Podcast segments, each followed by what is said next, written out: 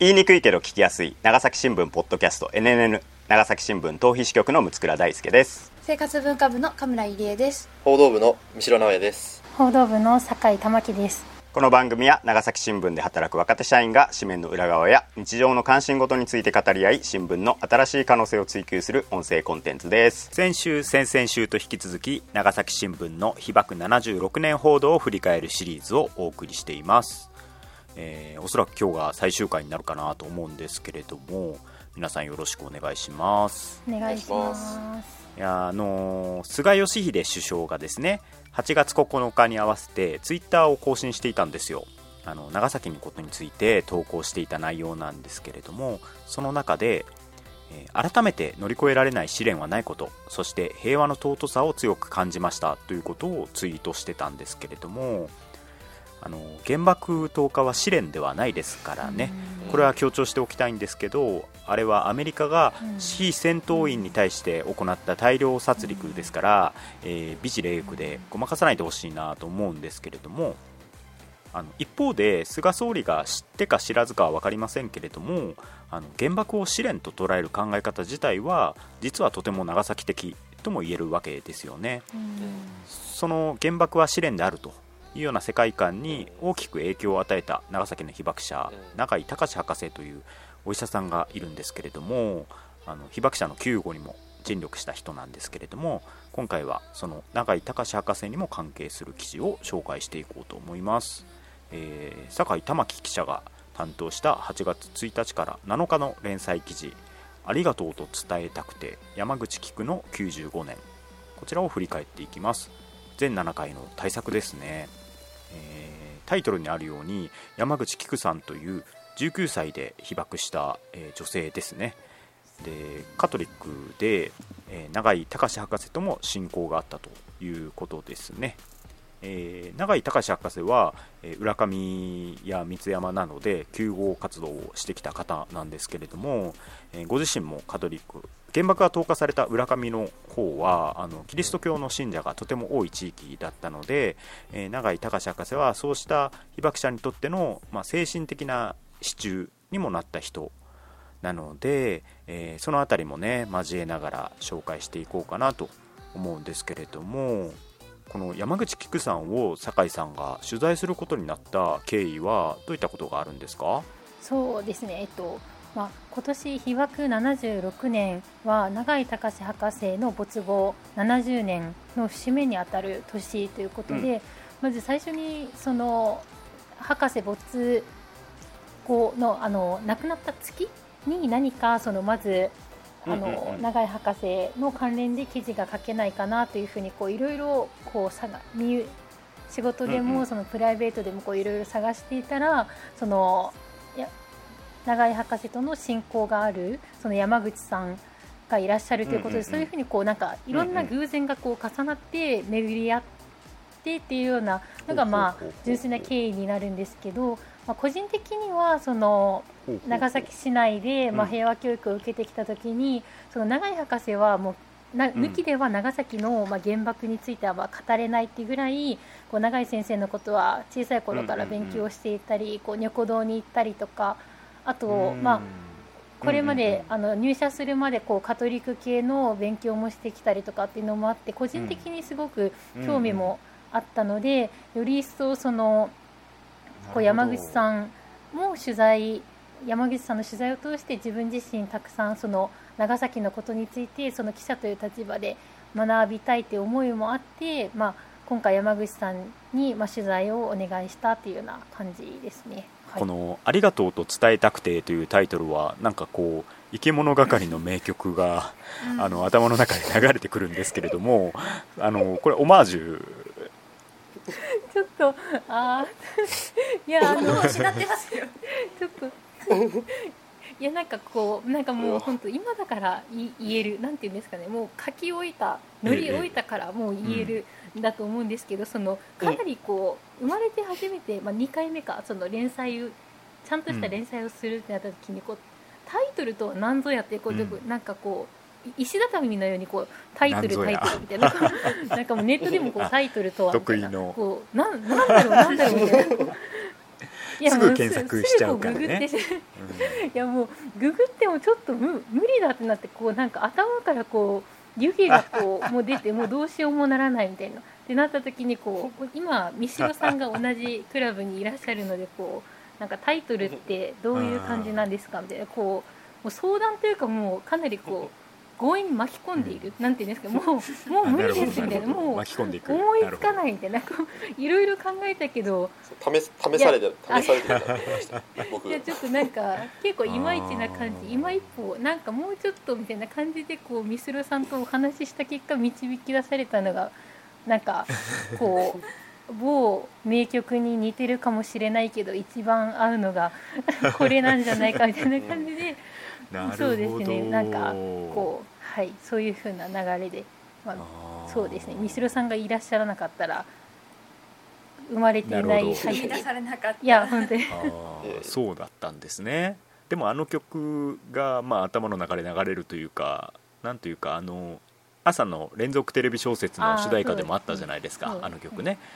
うん。で確かにこの連載ってキクさんというね一人の女性の、まあ、一大期ドラマでもあるので、まあ、そういう意味でもねあのいいタイトルだなとは思ったんですけれども、まあ、このタイトルについてはですねあの後々に意味が分かってくるのでちょっとこのくらいにねしとこうと思うんですけれども山口キクさんという一人の女性の生き方を通してあの長崎原爆をめぐるさまざまな視点があの編み込まれているというような構成になっています。なのでこう一回一回ね順番に見ていくというのではなくて連載全体をこう読んだ後でいろんな切り口を提示しながら語っていこうかなというふうに思っているんですけれどもこの記事はあのネットにも載っているのでですねあのぜひリスナーの皆さんにもあの一度読んでいただいて聞いていただくとより理解が深まるのかなと思うんですけれどもあのカメラさんはこの記事全体読んでみて気になった視点とかありましたか？そうですね。やっぱりこう、まあ、前々回の最初のこのシリーズの回でも向井さんおっしゃってたんですけどただのこう被爆者の方をただ語るじゃなくて今の時勢とか今問題視されていることを織り交ぜながら、そういうテーマにしたいっていうふうに取り組み取材に取り組みたいっておっしゃってたのを思い出してその結局女性、うんうん。女性の生き方みたいな、うんうん。女性の日々みたいなところが織り込まれてるのがなんか今までのその原爆記事にはなんかない斬新さだなっていうふうにまずそこが引きつけられましうんうんうんうんたしかもそれがわりかし最初の方に初回の方にバンってきてたのうんですごくその印象がインパクトがありました、うん。そうですねあの山口キクさんがあの原爆投下の後にあの生理がずっと来なくて悩まされるというようなくだりがありまして、まあ、脱毛や嘔吐を繰り返して女なのにっていう苦悩を抱えるというところですね、まあ、あの女性らしさ価値観に追い詰められる人って今現在もねいらっしゃると思うんですけれどもこの当時の世相を思うとより深い苦悩だろうなと思うんですけれども、まあ、生理が止まるというのは8ヶ月後に治るんですけれども今度は生理用品がなかなか手に入らないとかあのこの当時同じような悩みを抱えている女性たくさんいたと思うんですけれどもこれまでは長らくあのメディアではなかなか言及されてこなかったようなあの悩みについてつぶさに書いてあるなということは私も読んでて印象に残りました。あの私が実際にキクさんに取材して同じ話を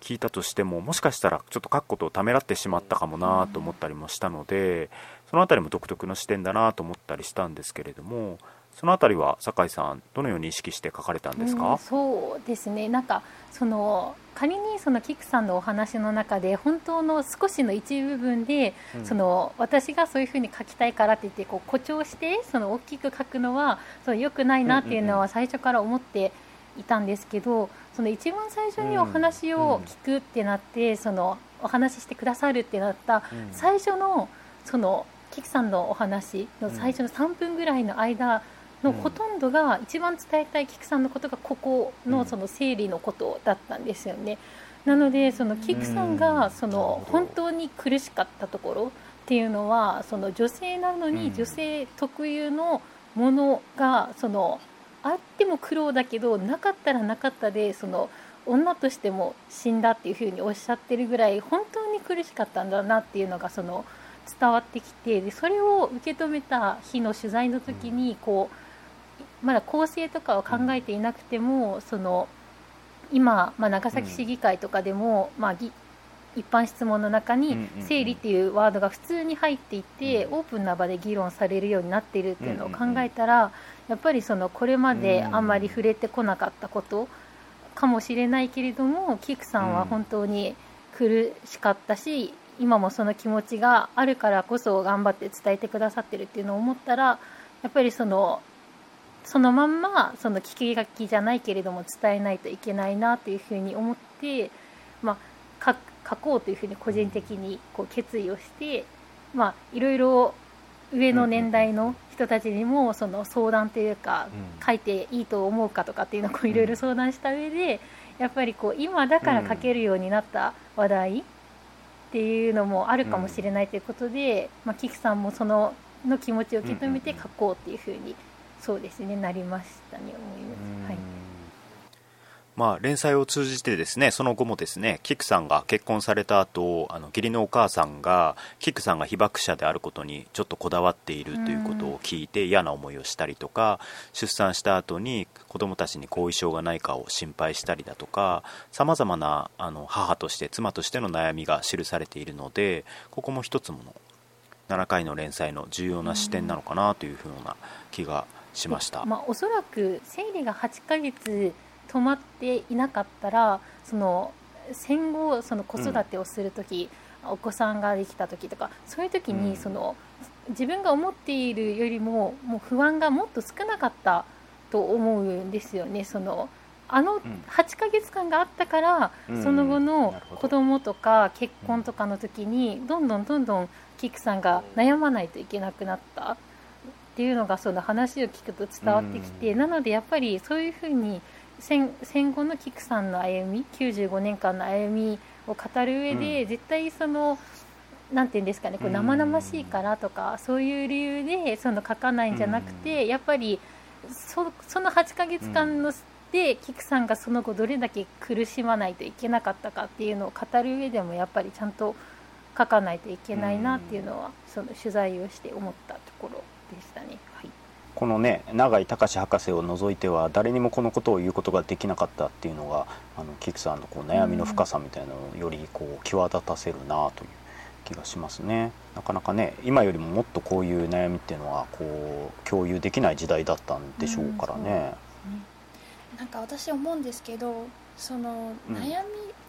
その悩みを共有できないっていうその生理の話をしてしやすいしにくくないっていうことももちろん時代背景としてあったと思うんですけど、まあ、想像ですけど、うん、あの、うん、おそらくやっぱり子供を産む妊娠して子供を産むっていうことが今以上にこの世代の人って一人前の証拠とかなんかこう当たり前の人としての在り方っていうのが強かったと思うんですよね。そうじゃなければまあ、言ってしまえば女性じゃないとかそのなんかこうイメージというか概念が多分強かったんじゃないかなと思ってそこでやっぱり止まってしまった。しかも自分の思いもしなかったこう悲劇凄惨なこう体験とともにその止まってしまったっていう体験が来てしまって、なんだろうあの想像以上にただ言える言えなかっただけじゃなくてその、来ないっていうことが自己否定みたいな感じに多分なっていて、その苦しみもあったんじゃないかなってなんか。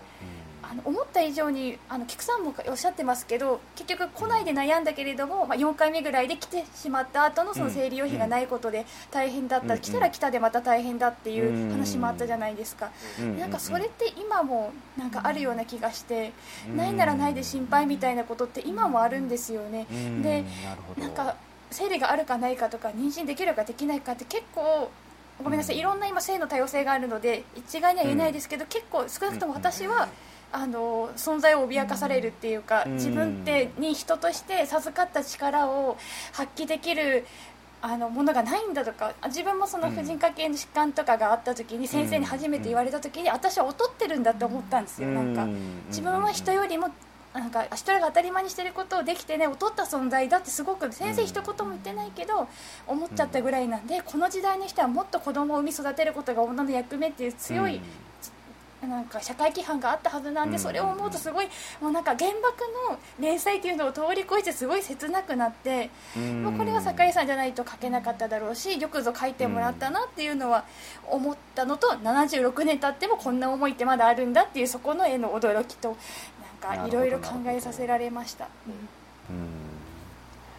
あの妊娠出産こそがねあの女性のこうなんだろう生き方だっていう価値観ってね、今今もってこう女性の方をこう追い詰める価値観だと思うんですけれども、あのこの76年前はもうそれが多分ほぼほぼぜ疑う余地のない絶対的な価値観だったと思うし、まあ、もうキクさん自身もそこを疑ってるわけじゃないですもんね。やっぱこう生理が止まったことで女なのにっていう。これはもう本当に人間否定のような、ね、ショックだったと思うし、まあ、非常にこの、まあ、ちょっと言わずに言いますけどこのある治療法がね描かれてるんですよね。あのこのえーまあ、菊さんのこの体調不良でこお母さんがね、まあ、どっから聞いてきたのかある治療法がこう描かれているんですけどこれかなりちょっとこうギョッとするというか、あの衝撃的なあの治療法があって、まあ、でもここまでやんないやるぐらいのなんかこう悩みだったんだろうなっていうのもなんかすごくあの改めてねこの当時の女性の悩みというものにこう。まあ、私ね男性ですけどこう思いをいたすなんか一個のエピソードだなというふうにだからこそこの永井先生とのやり取りがなんかこう永井先生の言葉がすごいじんわりきますよね、うんなんかこうなるほっとするというか。ちょっとあんまりね、うんうんうん。言うとネタバレになるのであれですけど、ううんん。うん。永井先生の何でもね言葉だと思うんですよ別に医学的な難しい処刑を言ったりとかアドバイスをしたわけじゃないけど、ね。うん。なんかシンプルな言葉なんだけど多分菊さんにとってものすごい大きななんだ支えだったんだろうなっていうのがその生きてくうんる、菊さんのうん。しんどい思いとそのしんどい思いがあるからこそなんか長井博士のまた人柄がまた見える新たな知らなかった人柄が見えるような気がしてうんなんか結構ねやっぱりこうキリスト教のイメージだとか、まあ、あの高尚な存在みたいな感じのイメージを抱くんですけど、なんかそうじゃない姿勢のなんかお医者さんというかなんかあったかさを持った方だったんだなっていうのがこう私は伝わってきてなんかうまいうまいなってそうねあのーこれあの谷谷口さんあの山口さんあの旧姓谷口さんなんですけれどあの谷口さん山口菊さんのところをあの永井隆先生がこう訪ねてくる場面があるんですけど谷口ってひらがなで書いてあるんですよね。あの永井先生の言葉として。ここれがなんかすごくなんかあそうなんかなんかいいんだよね。なんかこうほっこりくるというかやっぱ永井隆博士のイメージっていうのもやっぱ僕らの中でもちょっとできてるっていうかこの新聞にも載ってるようなこのロザリオをね手にしているイメージっていうのはやっぱ結構強いんですけれどもあのーなんか普通のこうおじさんというかでお医者さんなんだけれどもなんかこう言ってる言葉っていうものでこう励ますっていうかね治療というよりも何かこう精神的な支えとしてのこう役割の大きさみたいなのをすごく感じられるエピソードだなというふうに思いましたね。うん、三代さんどうですか？この辺りの視点は。それこそ僕が取材してもやっぱりこの辺をこう書くことをためらってしまうっていうところあがあるだろうなと思ったのでやっぱりこうなんだろうここういうこう、まあ、せ生理の悩みとかそういうその後のその生理用品の話とか当然あった当然あったそのものを書かれてこなかったっていうところの逆に、なんだろう逆に不自然さを感じてしまうというか今までなんで書かれてこなかったんだろうなと思ったりもしますしうん。そのキクさんがまあそのそういう生理が8ヶ月来なかったっていうところをまあ最初にこう語ってくれたっていうところをきちんとこう汲み取ってそこをちゃんと正面から受け止めて書こうと思ったっていうところにやっぱりこの正面から向き合っているところがあると思うしあのその話を今改めて聞けてよかったなと思いました。そもそもね男性の記者だったら話してなかった可能性もあるよね。うんなんでやっぱそこら辺はあの酒井さんがこう菊さんのところに向き合った結果のある種の信頼関係の中で出てきたエピソードなのかもしれないしですね。まあ、この数年でその、まあ、酒井さん迎えてあの国際女性デーのねあの記事とか振り返った回もありましたけれどもまあ、この数年でそのジェンダー間の変化に応じて、まあ、そのこうやって同じような歴史を語り伝える際の視点っていうのもいろいろ変わってくると思うのでこれまで新聞で紹介されてきた記事だとか自治体がこう収集してきた証言の中にも今のジェンダー感に照らした時に新たに加わる視点とか新たな像を結んだりもするかもしれないのでその意味でもこう今の世代がどんなふうに想像力を働かせてあの被爆者の話を聞いていくのが一つ提示されているようなそんな視点だったなというふうに思いましたけどね。うんうん、なんか三代さんはこの全体でこう気になった視点とかってありますか？そうですね。あの後半の回、えー、と6回目だったと思うんですけど、うん、菊さんが今までその資料館とか平和公園とかにも、まあ、行ったことないっていうふうな話があってはいはい、でまあそれがまあそのやっぱり思い出したくないから行きたくないというふうな話が、うん、あの書かれてあってそこまでこう思い出したくない記憶だったものを、うん、まあ酒井がここまで書いてるっていうことはそれだけしっかり語ってくれたんだろうし、うん、まあ、そのそこそこをきちんと聞き出した酒井もすごいなと思うんですけど、うん、なんでこの今語ってくれたんだろうっていうのはなんかこう,、もうそうちょっと聞いてみたいなっていうそのどどういう経緯で語語りたくない行きたくないって思ってた話をここまで語ってくれたのか、うんうん、なんかその理由をちょっと聞き、うんうん、酒井酒井記者に聞いてみたいなと思います。うんうん、結論を言ってしまうとその、まあ、新聞記者をしているからその菊さんの体験をその聞き取りたいとなった時に、うん、そのそれこそその永井先生と親交があるからとか、こうキャッチだからとか、うん、その体験が壮絶だからとか、うん、っていうのは置いといて、なんか私はその自分自身としてそのキクさんの気持ちを受け止めてでキクさんが伝えたいって思ってるところが少しでもあるんだったらそこをしっかり受け止めた責任を持って記事にさせてもらえないかっていうのをあのこうキクさんにこう正面からというかキクさんにお会いした時2回目か2回目にお会いした時に伝えたんですよね。で1回目にお会いした時にこうあらかたこう優しくて多分気を使ってくださってこう喋ってくださったんですけどその2回目本当にその連載にしたいと思ってそのお願いに行った時にその1回目そのあなたに会った時にはざーっとしか喋らなかったけどなんか本当はその思い出したくもないしその話したくもないっておっしゃっていて、なんかもうその時点で声がすごく震えていて、なんかこう涙がいつ溢れてもおかしくないぐらいすごくこう頑張って一言一言お話しされていてでもその後にでもやっぱり95年生かせて生かされてきてやっぱりその後に残さないといけんっていうふうに言ってくださってでそれで自分はこういうことがあってこういうことがあってでもやっぱりその生かされてもらったからっていうそこの気持ちから次につなげるために菊さんお話をしてくださるっていうふうにその私に言ってくださった。っていうのがその経緯というかそういう感じでしたね。やっぱりこう、まあ、新聞記者をするってなってこうその方の半生をたどるってなった時にどうしてもそのないこれまでの人生からこういろんな人が読んでもらうようなその引きつけられるところがあるからっていうふうにこ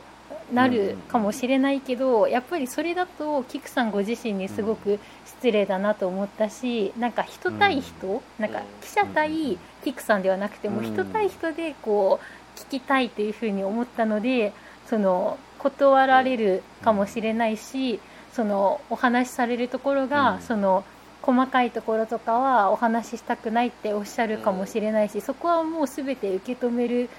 っていう気持ちでなんか菊さんにその伝えたっていう感じですね。なんかうん、ここはどうしても語れませんみたいなところもやっぱりあったりしたのかな？ああそうですね。この話はできないとか。いやそれがそのまあなかったですけどなんか聞く側としてもやっぱりその、気をつけないといけないなっていうふうには思っていてなんかそれだけ話と中とか、そのサイレンが鳴ったら身の毛がよだって涙が溢れてくるとかっていうお話を聞いてるからこそ、そのできる限りそのトラウマを思い起こさせない思い起こさせてしまったとしても、その悲しみを最小限に抑えるためにはこう長々と同じことを聞かないっていうのが、まあ、自分にできる最善の術かなというふうに思って、なのでこう、少しずつその被爆体験の8月9日に近まっていくように聞いていく生まれた時からどんどんどんどん聞いていってその時にだけもうそこの1日の1時間半だけ聞いて終わらせるっていう風にしたので、キクさんご自身もその実際私が細かく聞いた時に頑張って思い出して話してくださるっていう風な形で、そのそこは言いたくないっていうのはなかったですね。なので頑張ってその思い出して話してくださったっていうような感じでしたね。うん、そうです。なんかねあの我々被爆体験を聞く時ってどうしてもいきなり8月9日11時2分の話からこう聞きがちなんだけれども実際はそこを境にしたまあ、それぞれの人生っていうものがあるのでやっぱそこをなんかちゃんとこう聞かないとじゃあ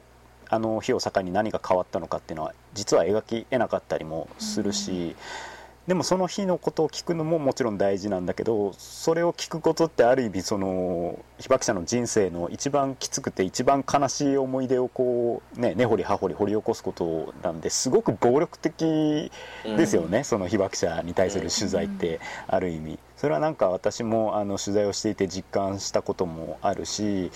あのまあね、前回前々回って神村さん三代さんもその被爆者にその取材をすることのなんかこう負荷を与えているんじゃないのかみたいな葛藤ってどの記者も持ってると思うんですけれどもなんかその辺りをこう酒井さんがね今の話聞いてこう真摯に向き合いながらこう取材を進めてこられたんだなっていうのがよく分かったしそれは本当記事からも伝わってきますよね。三女さんが家系図をこう主役市役所でこう取得して内容にも載ってるんですけどなんかこう、うん、ここもなんかこう三女さんのなんか自分なりのこう菊さんが、まあ、生き延びたからこそ、まあ、こうそれこそこう三女さんにも行ったりそのお孫さんたちにもこうつながって性がつながっていってるっていうのがあると思うんですけどなんかそれをこう家系図という形でこう戸籍を取ってあのなんかこうそれを見ながら考えるみたいな。なんかその三女さんのこう、うん、また一つこう前向きななんだろうこう継承っていうことに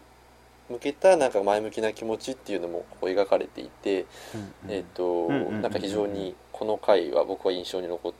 た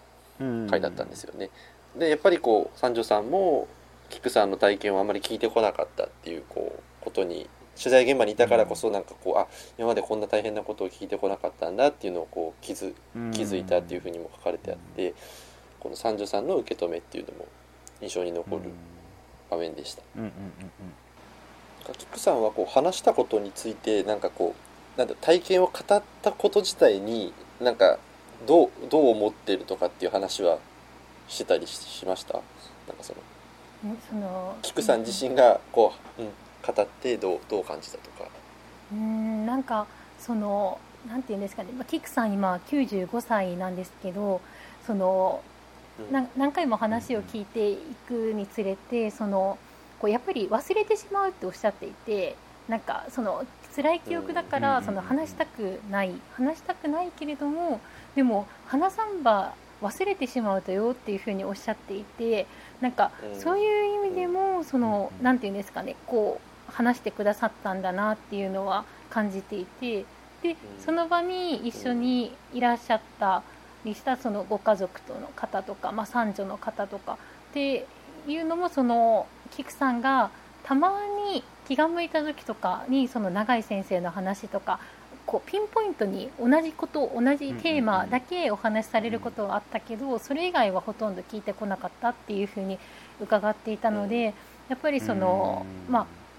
話が行ったり来たりしてしまうんですけどその三代さんのその先週の「語る聞く」に通ずるようにやっぱりそのなかなか聞く機会がなかったり聞きづらかったりとかっていうのもあるけど、キクさんご自身もその話さないと忘れてしまうっ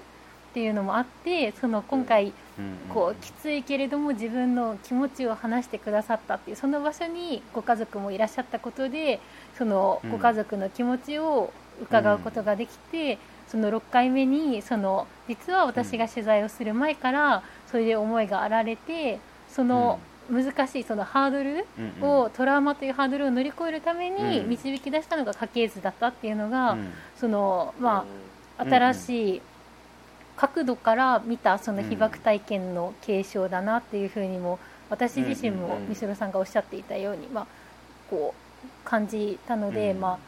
6回目に娘さんの視点から見たキックさんっていうふうにまとめたんですけど、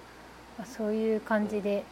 まあ、キクさんもはいおっしゃっておりました。ともすると取材する時って、まあ、大体こういう本当にもう人の人生の核に迫るような重い取材の時ってそんな軽々しか行きませんけどでもともすると自分がそうこういう記事を書きたいからこう必要なことを聞きたい。でそれが聞けなかった時のなんか焦りとか、まあ、ともすると苛立ちとかなんかそういうのも感じちゃうんですけど酒井さんはもうそういうの一切排除してもう記事を書く書かないとかは多分おそらく隅に置いといてしっかりとこう話を受け継ぐぞあなたの話を聞かせてくださいっていう風に言ってるその姿勢って誰もが持てるようで持てないような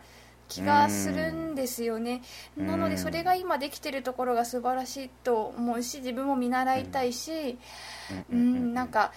誰に教えられたわけでもなくそうやって被爆者に向き合ってるその酒井さんの姿勢が私はなんか今回のこので繰り返しになりますけど、この連載に随所になんか滲んでるなっていうふうに改めて思いました、今お話を聞いて。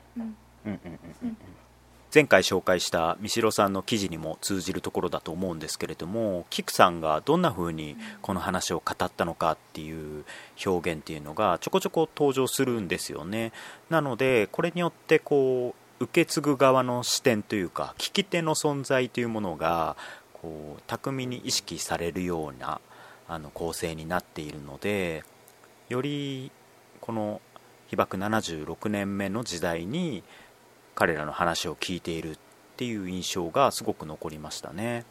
実際にその人に出会って言葉を交わして表情を読み取ってからしか受け取れない情報とかエモーションってあるじゃないですかだからあの直接話を聞く取材っていうのは今後も重要になってると思うんですけれども、まあ、その辺りのですね酒井さんの受け手のしての受け手としての覚悟とかも感じられるような連載だったなと思いますね。で私はですねあの永井隆博士のことがすごく気になって、まあ、自分も市政記者時代に永井隆博士についてあの結構取材もしたりしたんですけれども今あの酒井さん長崎市で平和教育を受けてきた人間にとって永井隆博士抜きには語れないというようなことをおっしゃってたんですけれどもその酒井さんにとっての永井隆博士の印象とかどういった存在として捉えていたんですか？まず私白山町の出身なんですけど、うん、こう長井坂っていうもう長井先生の名前がついてる坂がある時点で、どこかまずこう近い存在、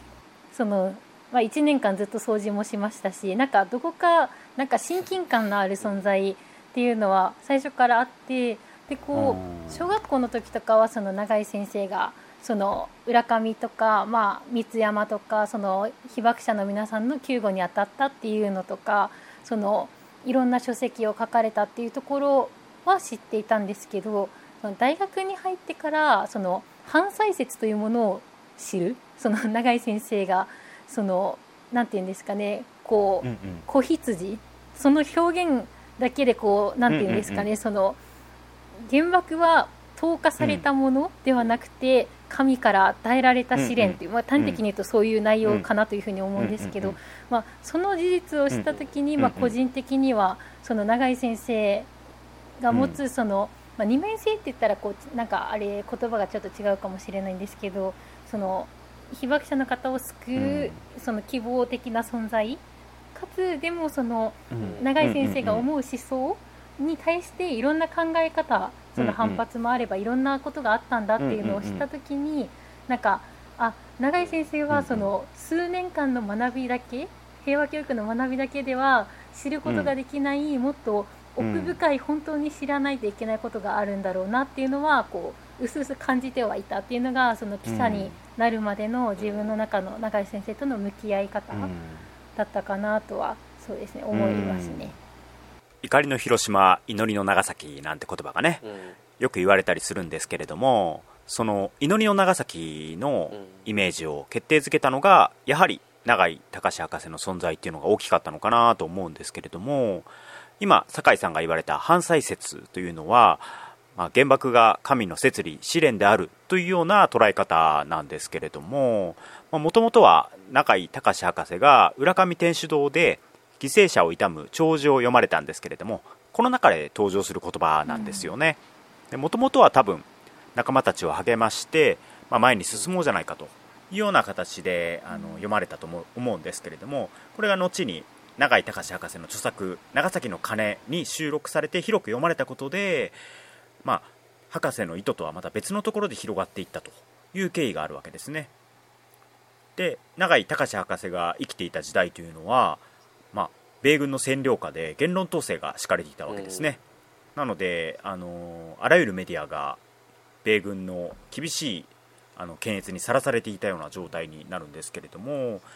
なぜか永井隆博士の著作っていうのは出版が許されていて新聞でも例外的に永井隆博士が、うん、あの取り上げられていたという状態だったわけですね。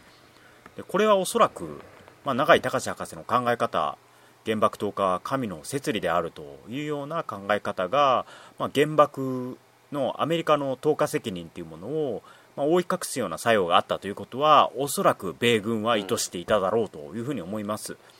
でそこにまあ、マスコミも、まあ、乗っかってしまって、まあ、永井隆博士を神格化して、まあ、何しろ他の被爆者というのはほとんど取り上げられてないわけですから、まあ、永井博士を取り上げることで、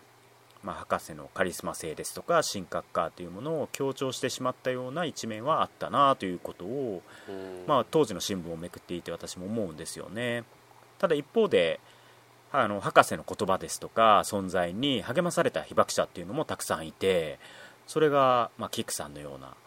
思い悩みながらも一生懸命前に進んだ人たちの精神的な支えになっていたとい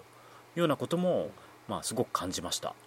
酒井さんはこの実際に永井博士をキックさんの言葉を通じて触れたことで何か印象として持ったことありますか？やっぱりその紙の中の人みたいな感じになってしまうのでそのもう、私が小さい頃の時点でも永井先生のことは教科書とニョコ動で学ぶものっていう風な感じだったのが、ま今回キクさんがその特にそのどういうふうに治療してくれたかどんな声をかけてくれたかっていうのを通して、その当時満足な医療器具がない中でもその優しさ、そのおそらくキリスト教でいう愛そのお互いを思いやる気持ちで治療をしていたっていうのがすごくこう印象的でなんか菊さんの言葉を通して永井先生のそのあ女子愛人じゃないですけどそのお互いもう自分だけでなく、その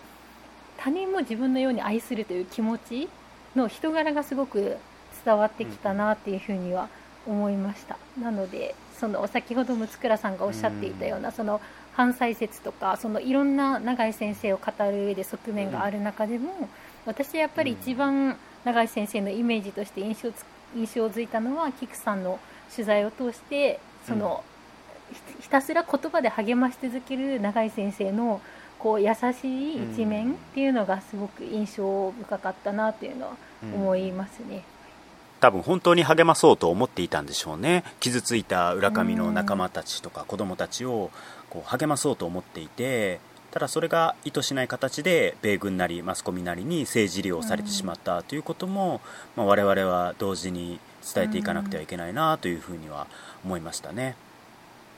キックさんの信仰心というものが随所に垣間見れるようなエピソードっていうのもたくさん紹介されていて例えばですね同じように原爆で傷ついてしまった人が、まあ、亡くなる前に筆跡を受けたいからというので、まあ、キクさんがあの神父さんのところまでね連れて行ったという話があって、まあ、これが彼女にとってちょっとした誇りというか、自分にできたいいことなんだということを記憶されているというようなことが書かれているんですけれども。やはりこうキクさんの信仰心とか試練を乗り越えていくんだというこう考え方っていうのは一定彼らのことを励ましたり前に進むエネルギーになっていたというふうに思うので、まあ、簡単には否定できないことだなというふうには思いますよね。でよく愛人なんて言葉がねあの永井隆の言葉が出てくるんですけれどもタイトルに関わってくることなんですけれども最終回がですね私ちょっともう本当に泣きそうになりました。本当に。あのキクさんが原爆は憎いと思うさと。憎いよと。だけど感謝が一番大事だからというような言葉をね話されるんですけれどもまあ、これによって、まあ、最終回で初めてこのタイトルの意味がわかるというような仕組みになっていてこれがすごく感動的だなと思ったんですけれども原爆を憎んだことってねいっぱいあったと思うんですよ、11時2分のサイレンが鳴った時にいつもこう亡くなった大事な人たちの顔が思い浮かぶと。で苦しかった日々を思い出して泣きそうになるということが書いてあるんですけれどもまあ、こうした憎しみとか悲しみを乗り越えてキクさんに前を向かせたっていうのが、まあ、感謝の気持ちとか、まあ、周りを愛する気持ちだったんだろうなと。ことを考えるとこうキクさんの「ありがとう」という言葉すごく重いというかね、もう居酒屋のトイレに貼ってあるような そういうメッセージとはもう重みが違うというかですね。うん。そんなことを感じましたね。全部読み通してからこの「ありがとう」と伝えたくてというタイトルの「ありがとう」という、まあ、みんなが使っている言葉だと思うんですけれどもそうした言葉の重さっていうものをね感じられるようなそうした構成になっているなと思ったんですけれどもやはりこの感謝の言葉っていうのはキクさんの人生を語る上で大事なキーワードになっているなということはキクさんの話を聞いて思ったんですか？あそうですね。もう何回かな、まあ、少なくともまあ多分5回以上かな、まあ、その菊さんにお会いしてお話を聞くってなった時に、うん、もう必ず「ありがとう」か「感謝」っていうことを絶対にもう1回も書かしたことがないぐらいおっしゃってたんですよね。うん、なのでなんかこう最初だけじゃなくて途中からやっぱりなんか菊さんの人柄もう菊さんの人生をこう一言で表したらおそらく感謝なんだろうなっていうふうにこう思って。でなんかその最初私はあんまりこう理解ができなくてそのなんで感謝って思えるんだろうってこうこれだけ大変な思いをしているのにありがとうって思える気持ちは何でなんだろうってこう思っていろいろお話を伺ってたらやっぱりその生かされた95年っていうのはその苦しい思いそのあまたの人が不幸になったけれどもたくさんの人に自分は助けられてで自分も助けてで今まで生きてきて、でそのコロナ禍で、あの医療が大変な中でもあの治療を自分の治療をしてくれる医療従事者の人とかそのこれまでお世話になった全ての人,、人々とかあと家族とかもうあげたらきりがないぐらいもうずっとありがとうの対象になる方をずっとおっしゃっていてやっぱりその原爆に限らずいろんな日常の中でその憎しみとか憎悪とかある中でこうキクさんが95年生きて導き出したのはその憎しみの先には絶対にその自分の歩みの中にある感謝が一番大事っていう風なこの95年生きた人にしか言えない言葉の重みっていうのがあるなって思ってその各回ごとにその感謝の気持ちを組み込むことはちょっと内容的に難しかったりとかそのできなかった多分今だから思える気持ちなんだろうなと思ったのであの最後に最後らへん後半にまとめるっていう風形にしたんですけどやっぱりこの言葉抜きではキクさんの人生は語れないなって思ったのでその最後の回はキクさんの気持ちをしっかり今の気持ちを伝えられたらいいなと思って、まあ、こういう「ありがとう」っていう言葉を軸にしましたね。はい。感謝の気持ちとかありがとうという言葉にたどり着くまでの76年の苦しい人生とかきつかった思い出もちゃんと克明に逃げずに描かれているからキクさんが最後に到達した感謝の気持ちっていうのもこう通り一遍の薄っぺらなものには聞こえないというか、キクさんがたどり着いた一つの生き方としてやっぱりこう尊敬の念が湧いてきますよね、まあ、永井隆博士の話に戻ると、まあ、永井博士が言うような素朴な信仰心とか人を愛する気持ち人間を信じる気持ちっていうのはそういうキリスト教的なメッセージってどこかで原爆の本当の犯罪性みたいなものを覆い隠してしまうようなことに利用される危険性というのがやはりあるので、キクさんの代わりにと言ってはおこがましいですけれども我々次世代はちゃんと原爆とか戦争を憎んだり怒ったりしていかなきゃいけないなとも思うんですよね。ただこの95歳のキクさんを含めた被爆者の皆さんにはこの怒りや憎しみをもう背負わせたくないなとも思いましたね。心安らかに日々を過ごしてほしいと思うしその分私たちが彼らの経験した苦しみとか怒りとかをちゃんと忘れずに引き継いでどっちもちゃんと伝えていく必要があるなと思いました。たとえ本人が克服したとしてもなかったことにはできない怒りや憎しみだからそれはちゃんと受け止めていかなきゃいけないなと思うから菅首相が言うような乗り越えられない試練はないというようなことを安易に言ってはいけないと思うしこの個人としては乗り越えたかもしれないけど私たち人類が乗り換えたとは言えないしそれが言えるのは核兵器廃絶が実現した日だと思うので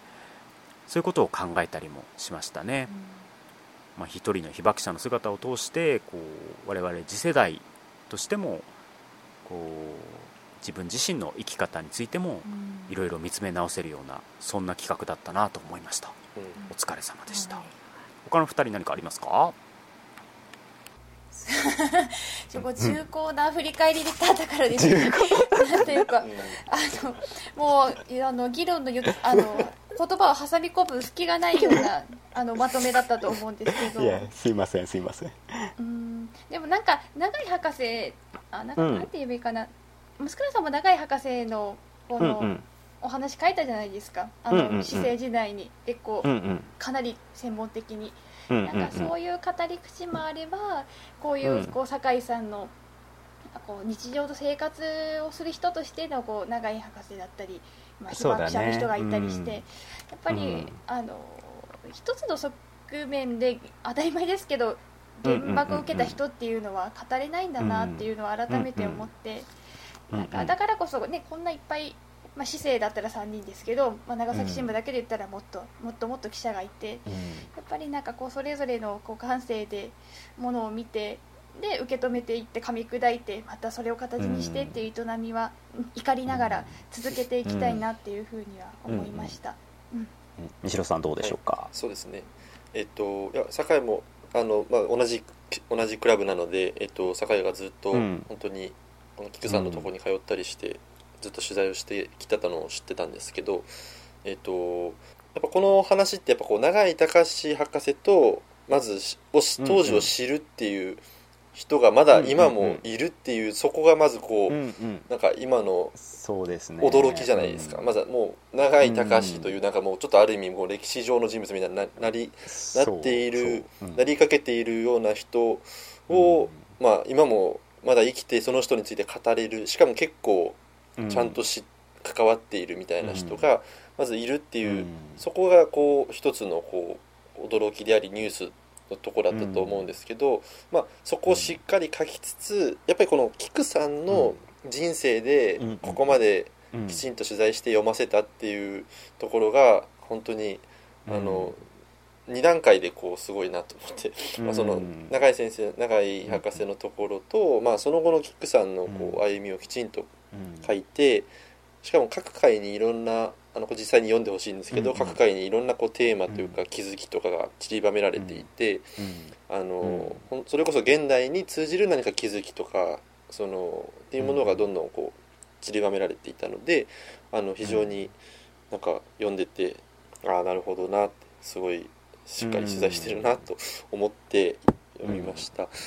で読みましたってなんかそう偉そうなんですけど、えっ、ー、と読んだんですけど なかなかそので最後のやっぱこうなんだろうこのさっきの話にもありましたけどこの菊さんの人生があるからこそこの感謝っていうありがとうっていう言葉が重く、なんか、響くっていうのはやっぱりこう、あってなんかあの僕もその取材した人があのなんか生きててよかったって言ったんですけどなんか、うんうん。そこここのそれまでのやっぱ人生があるからそのうん。響響くっていう響くというかですねなんかこう、うん。この人まあ簡単な言葉かもしれないけどでもそこにはいろんな背景があってっていうのがやっぱりあると思って、うん。なんかそのすごいこう被爆者の方たちとかもなんだろうこうその一言だけですごい特殊な一言を言ってくれるわけじゃないんですけどなんていうかな。本当、うん今まで生きててあのありがとうとかなんかそういううん。シンプルな言葉で例えば76年とか人生を振り返ってくれたりするんですけどなんかそこをきちんとその言葉を言わせる背景には何がどんな会見があって何に苦しんでで今どう思っていてっていうのをきちんとやっぱ取材していかないといけないなっていうのを改めて考えました。はい。さて3回にわたって、えー長崎新聞の被爆76年報道について振り返っていったんですけれどもとりあえず今年はこれでおしまいということでお疲れ様でした。ございありがとうごましざいましたた。皆さんそれぞれ感想を聞いていこうかな。酒井さんどうでしたか？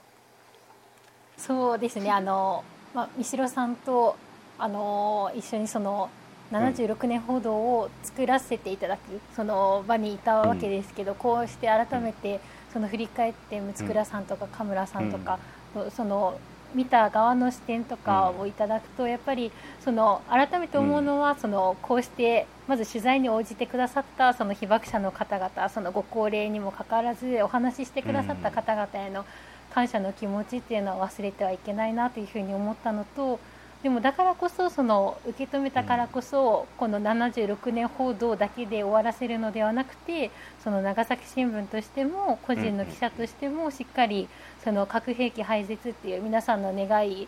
に向けてできることを続けて記事を書くこととか発信することを続けていかないといけないなっていうそのなんかこう決意を強めるきっかけというかにもなったんじゃないかなというふうに改めて、はい感じました。なのでもっともっといろんな視点からうん。原爆のことを今の自分のこととして考えられるように社会の問題としてもっと問題提起できるように頑張っていかないといけないなというふうに、はい、思いました。カメラさんどうでしょうか？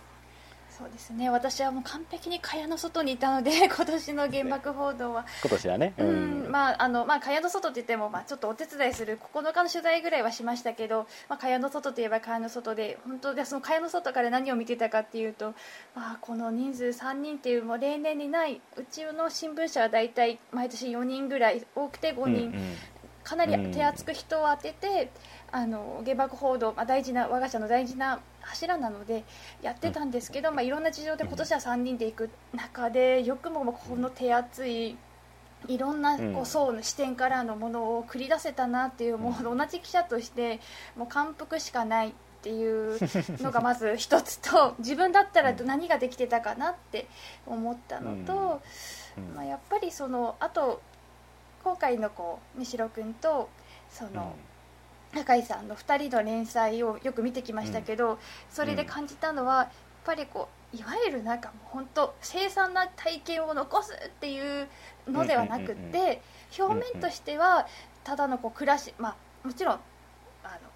悲惨な経験をしたっていう共通項ありながらも表面としてはこう、暮らしのことだったりあの、うん。ものすごく凄惨な経験を持ってなかったかもしれないけれどもなんかだけどそこから深掘りしていって今の世の中に通じるものをこうあぶり出していくというか。あのそういう作業をしていくことが継承っていうかもちろんその事実だけを伝えるっていうのも大事なんですけど、うんそういう今に通じるものをあぶり出してで記憶とともに伝えるみたいななんかそういう作業を今からしていかなきゃなんだなってそれはすごく根性のいることかも根気のいることかもしれないけどそういう報道を、まあ、今から本当被爆者なき時代になるっていうのはどこでももう耳がうん。タコにできるほどタコができるほど聞いてますけどそういう営みをしていかなきゃなんだなってこう2人の今回の連載から改めて学ばせてもらったなと思いました。はい。三代さん。と とりあえず結構突っ走った感はあったんですけど、うんまあ、だい振り返ると出した記事については後悔はないんですけど、うん。でもなんかやっぱりもっとこんな視点があったとかまだこう書くべきものがあったとか、非常に、あの反省点も多いあの8月9日前後だったなという、まあ、この4か月だったなっていうのがあるので、まあ、僕の中僕としてはその、まあ、語る聞くっていうシリーズを、まあ、始めたので、もう始めてしまったものは動かしていかないといけないっていうのがあるので、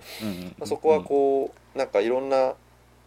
なんですかね読む人にヒントになるような形で主体的に記者としてこの継承っていう課題に何ができるのかっていうのは常に考えながらあの、まあ、実験的かもしれないんですけど何かちょっとずっと動きながら考えながら記事を出していきたいなとも思いますし、やっぱりあとはその被爆者または被爆体験者と呼ばれるそれぞれの体験をきちんと掘りやっぱりまだ今聞けるのであと5年、10年は多分聞けるのでここで、あの掘り起こしていくというかあの、まあ、もちろん相手も、まあ、それこそトラウマをこう聞く作業にはなるんですけれども、まあ、そこはきちんと信頼関係を持ちながらあ作りながら、あのきちんと今までやっぱり語れなかった人とかなんか語りたくても語れなかった人とかそういう話を残して多くの人に知ってもらいたいなというのを改めて今感じているところです。あの原爆平和に関する取材っていうのは主に市政クラブが担当するんですけれども毎年毎年メンツが変わっていくわけですよね、うん、なのでこう8.9報道をこう突っ走った後のこう三代さんやあの酒井さんが言ってくれたような課題や気づきっていうのがなかなかこう共有されることって意外となかったりもするのでなんかこうした形で、まあ、中にいた人とかあの私や神村さんみたいに昔は経験したけど今年はまあ外側にいた人とかも含めてあの課題を共有しながら次の長崎新聞の原爆平和報道のためにこう引き継いでいくことっていうのも私は前から必要な作業だなというふうに思ったりしていたので、まあ、今回ですねちょっと拙いあの進行だったかもしれないけれどもみんなと一緒にこうやって共有できたことは良かったなと思いますしまた何かねいろんな人をお迎えして、まあ、原爆だけでなくてもいろんなあの報道について一緒に振り返っていってみんなでいろんなことを共有して次の報道につないでいければいいなというふうに思いましたはいはい、じゃあ神村さん、三代さんよろしくお願いします。はい、えー、この番組 NNN は Apple Podcast、Spotify、Google Podcast など各種配信サービスのほか YouTube でもお楽しみいただけます。公式 Twitter もあるのでぜひフォローしてください。長崎新聞ポッドキャスト NNN お送りしてきたのは長崎新聞逃避支局の六倉大輔と生活文化部の神村ゆりえと報道部の三代直也と報道部の酒井玉樹でした。それではまた来週さよなら